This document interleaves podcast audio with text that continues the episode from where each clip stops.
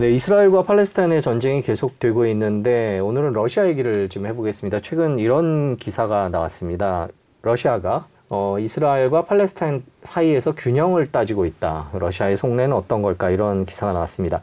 그 박사님 보시기에 최근에 이제 중동 패권을 놓고 미국, 러시아, 중국이 힘겨루기를 해 왔단 말입니다. 그런데 이런 전쟁이 났고요. 음. 지금 러시아의 그런 이스라엘 아니면 중동 국가 이런 쪽에 관한 입장은 어떻게 돼 있습니까? 먼저 이 이스라엘 하마스 전쟁과 관련된 러시아 입장은 네. 저는 이제 기울어진 운동장이라고 생각을 하고 있는데요. 음, 네. 이미 이스라엘하고는 어느 정도 거리두기를 하고 있고 러시아는 간접적인 지지를 하마스에 보내고 있는 상황이다 이렇게 좀 보고 있는데 네.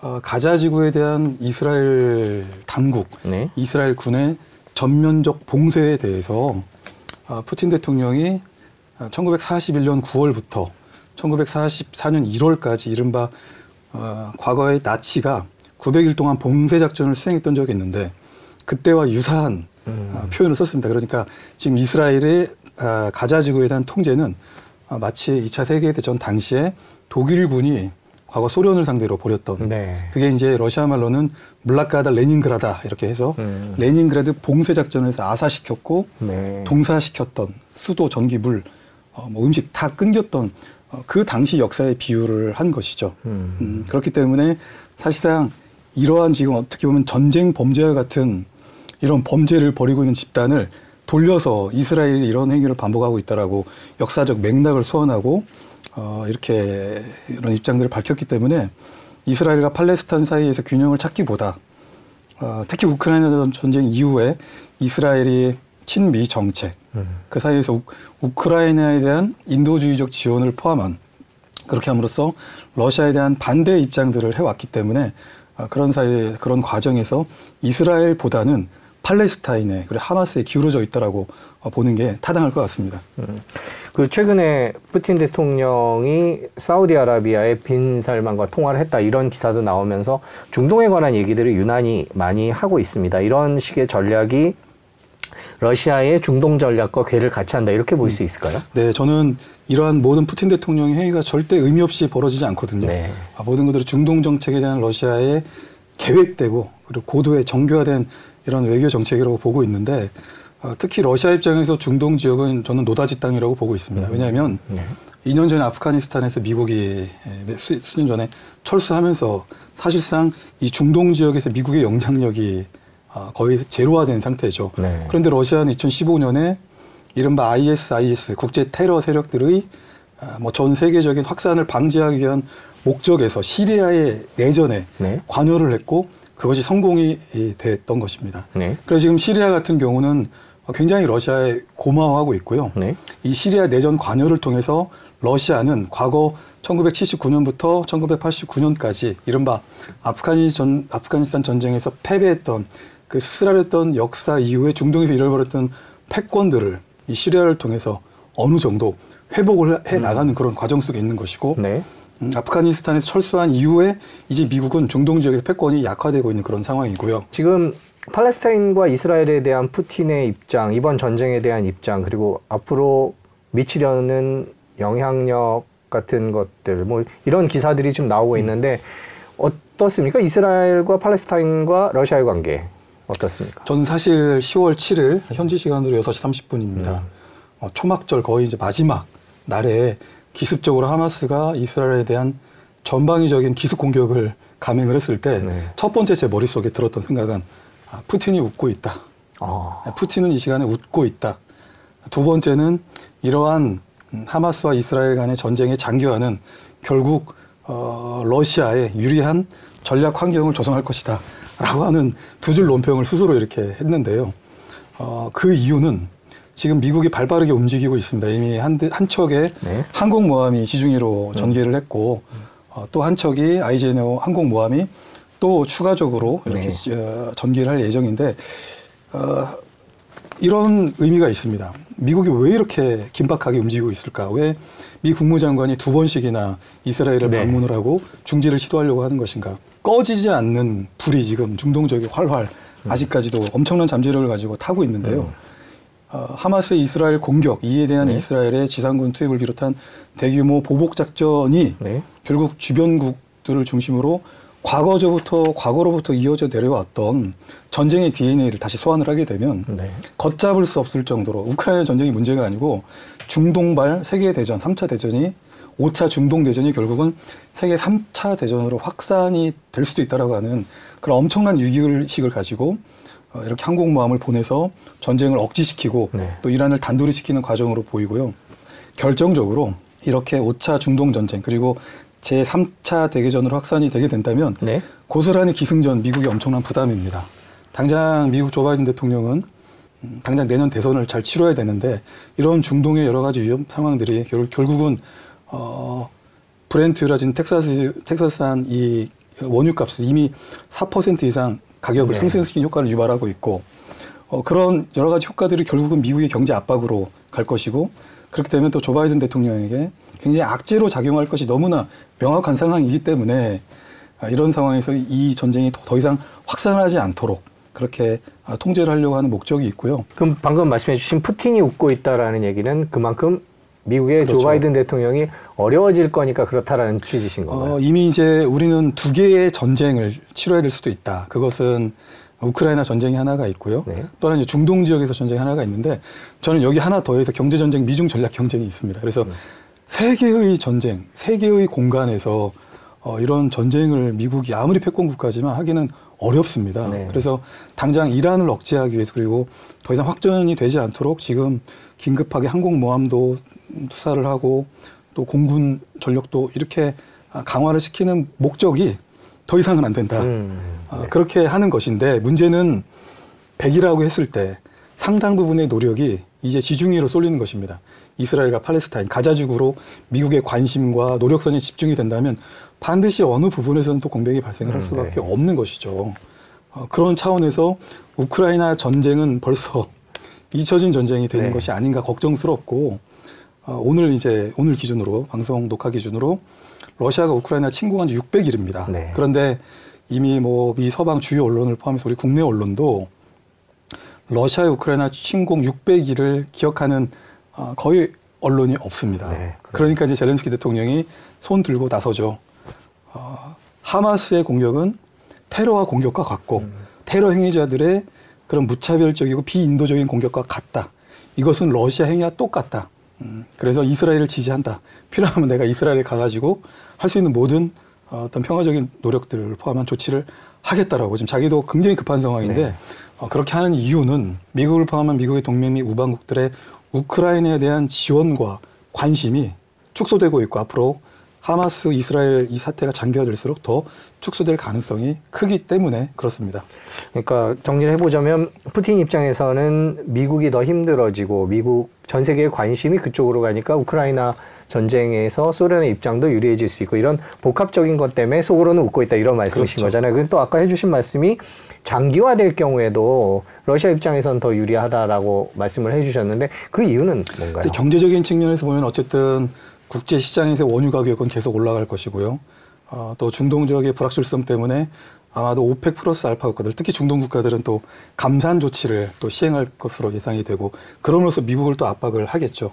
어, 그렇기 때문에 고스란히 이게 에, 또 원유 패권 국가인 에너지 패권 국가인 러시아에도 굉장히 유리한 입장이 있을 것입니다. 지금 러시아가 어, 연내 그리고 연초까지 플러스 경제 성장률을 회복을 하고 내년 정도가 되면 전쟁 이전의 상태로 경제가 네. 회복이 된다는 그런 전망들이 있는데 최근에 물론 루브라가 100루블 어, 달러당 루블이 심리적 마지노선인 100루블을 깼다가 지금은 한 95, 6루블에서 왔다 갔다 하면서 보합세를 이루고는 있지만 그래서 나름대로 러시아 내부적으로는 안정세라고 얘기를 합니다. 네. 그런데 이 사건 사태로 인해서 어, 감산 조치와 또 국제 시장에서 에너지 가격이 오르면 그 반사 이익 또한 러시아에 고스란히 투영이 되기 때문에 그런 측면에서 러시아 입장에서 경제적으로 유리한 측면이 있다라고 어, 볼 수가 있겠고요.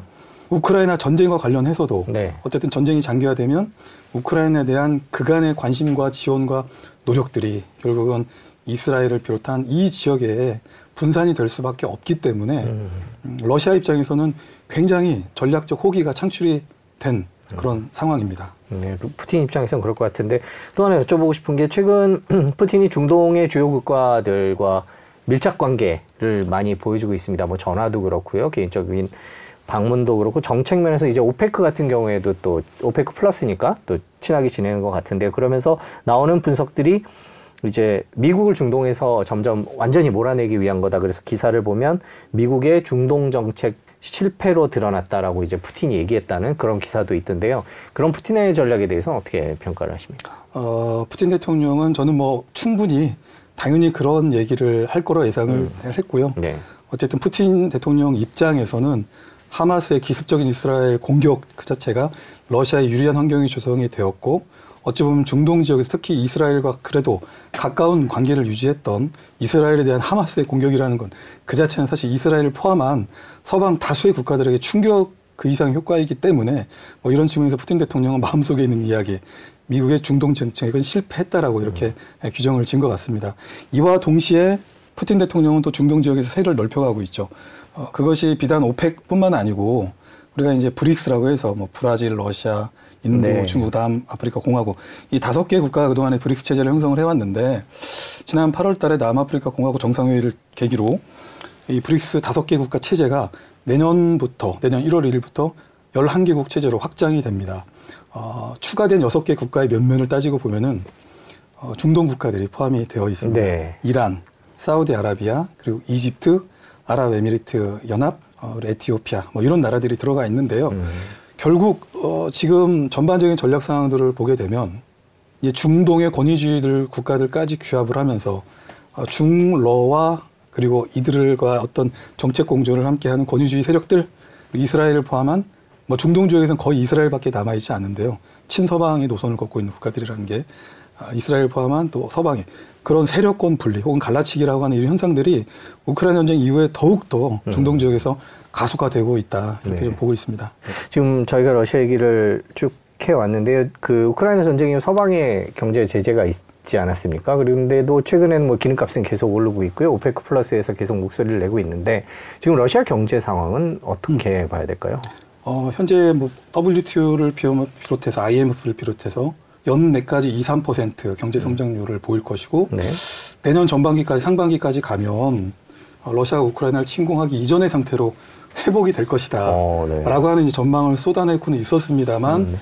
러시아 내부적으로도 상황이 좋지가 않죠. 일단 어, 좀 전에 말씀드렸던 루브라가 심리적 마지노선인 어, 백루브를 깨면서 개전 초기와 유사한 상태로 이게 루블이 루브라가 평가 절하가 되었기 때문에 어, 그런 그런 부분에서 러시아 경제가 좀 어려움이 있었고요. 네. 그리고 지금 러시아 경제가 이렇게 어려운 이유 중에 몇 가지 요인들이 있는데 뭐 당연히 대러 경제 제재가 장기화되고 있기 때문에 그 영향으로부터 러시아가 자유로울 수 없을 거라는 건 너무나 뻔한 사실이고 그 중에 가장 큰 문제가 어 아무리 러시아가 나서서 정부가 나서서 어 경기 부양책을 써도 그리고 또 일부 기업들을 이렇게 압박을 시켜가지고 투자를 권유를 해도 이런 효과가 제약 어, 한계가 있다는 것입니다. 음. 그 이유는 어, 그런 경기 부양 효과를 가, 지고 실제 이것을 산업 현장에서 누군가가 실현을 해줘야 되는데 그런 산업 인력이 태 부족하다는 것입니다. 음.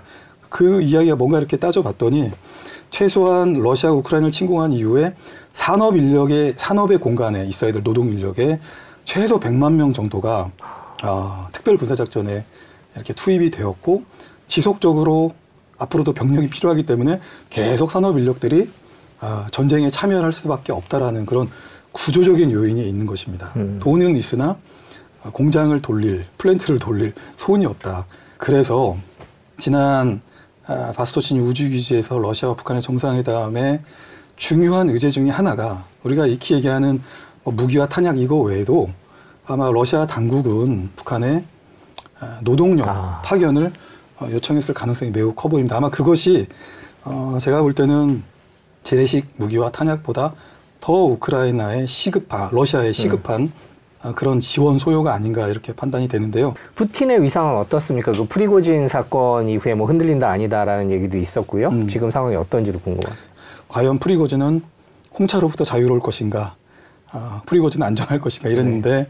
아, 결국 그가 탑승했던 제트기가 아, 슈르메체보 공항을 이륙한 지 수십 분 내에 띠베리라고 하는 곳에서 공중에서 격추되었거나 혹은 지금은 내부 폭발 가능성에 좀 무게가 실리고 있는데요. 네. 내부 폭발에 의해서 프리고진이 이렇게 아, 사실상 제거가 아, 되었습니다.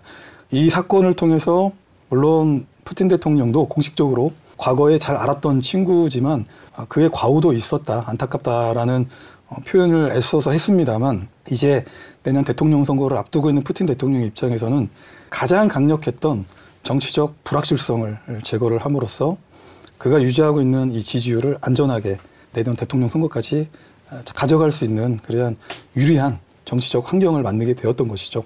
현재 푸틴 대통령의 지지율은 81%에서 82%를 왔다 갔다 하고요.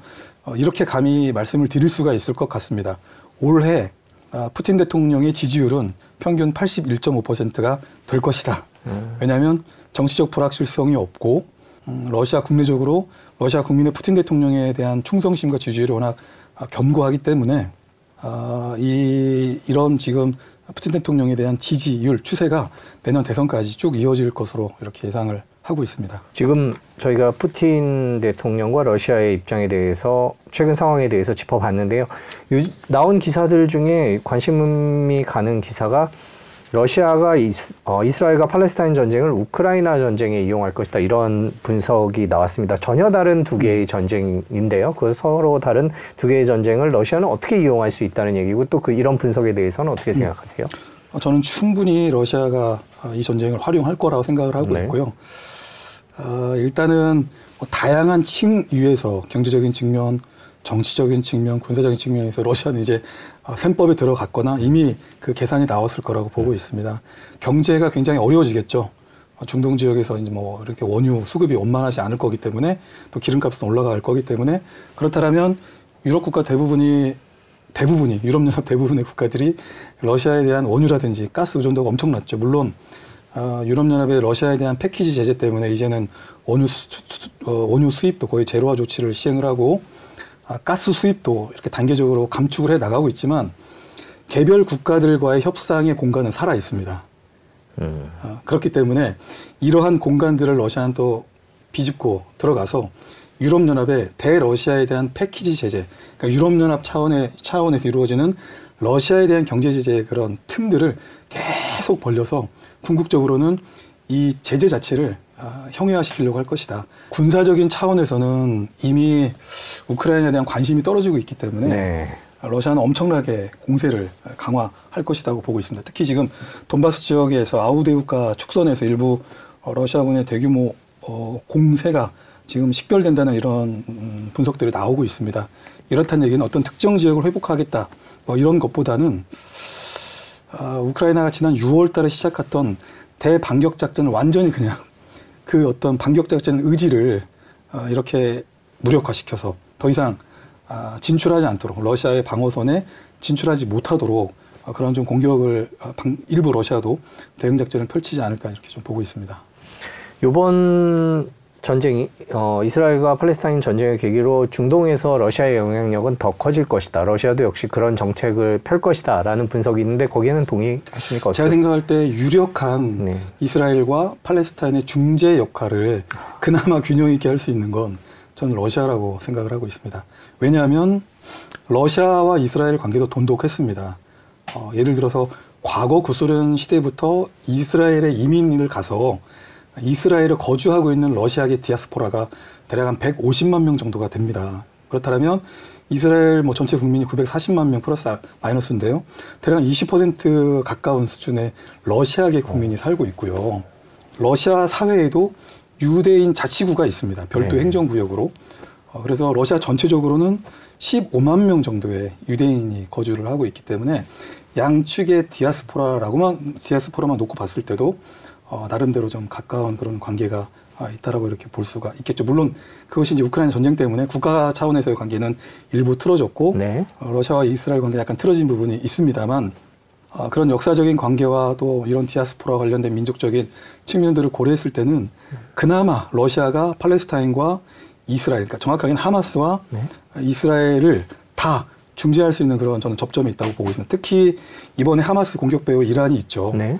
어, 이란은 러시아가 특히 우크라이나를 침공한 이후에 가장 공을 들여왔던 아. 중동 지역 국가 중에 하나입니다. 물론 시리아의 경우는 2015년부터 전쟁에 관여함으로써 완전히 뭐, 뭐 군정은 아니지만 거의 군정하다시피 러시아가 시리아의 재원을 깊숙하게 관여를 해왔고 어, 시리아는 그것에 대해서 러시아에 굉장히 고마움을 표하고 있는 상황인데 지금 이스라엘에 대해서 이란과 그리고 시리아 그리고 레바논 헤즈볼라가 동시에 공격을 할 수도 있다라고 지금 압박을 하고 있는 상황에서 이 모두를 아우를 수 있는 건 미국도 아니고요. 네. 중국이 일대일로도 아니고 어, 저는 러시아라고 보고 있습니다. 그래서 이런 상황들을 좀 더 지켜볼 겁니다. 어, 뭐 지상전이 어, 개시가 되어도 이런 상황들을 좀 더 지켜보는 가운데서 어, 아마도 어느 지점에 그럼 러시아가 어, 중재를 나설 것이냐. 우크라이나 전쟁 상황도 고려할 것이고요. 그리고 음, 이미 어, 러시아계 국민이 16명이 사망을 했기 때문에 네. 더 이상 사망자가 발생하지 않도록 그래서 일정한 이런 임계치가 차면 러시아도 적극적으로 중재 역할을 어, 시도할 것이다 이렇게 보고 있습니다. 미국보다는 러시아의 중동에서 영향력이 있고 또 중국 아, 중국보다는 또 중동 국가들과 러시아의 친근함이 있고 또 시리아라고 하는 아, 그런 나라의 전쟁에 내전에 관여를 해가지고 나름대로 러시아적인 해석의 입장에서는 아, 또 시리아를 해방시켰기 때문에 네. 아, 그것이 이란이라든지 레바논 이런 국가들로부터 어, 러시아라는 국가 자체가 반감이 없고 호감입니다. 네. 그런 측면에서 상대적인 러시아의 어떤 전략적 지위가 있다 이렇게 보고 있습니다. 네. 이번 전쟁에서 또 푸틴의 움직임을 또 눈여겨봐야겠군요. 자, 오늘 여기까지 듣겠습니다. 긴 시간 고맙습니다. 네, 감사합니다.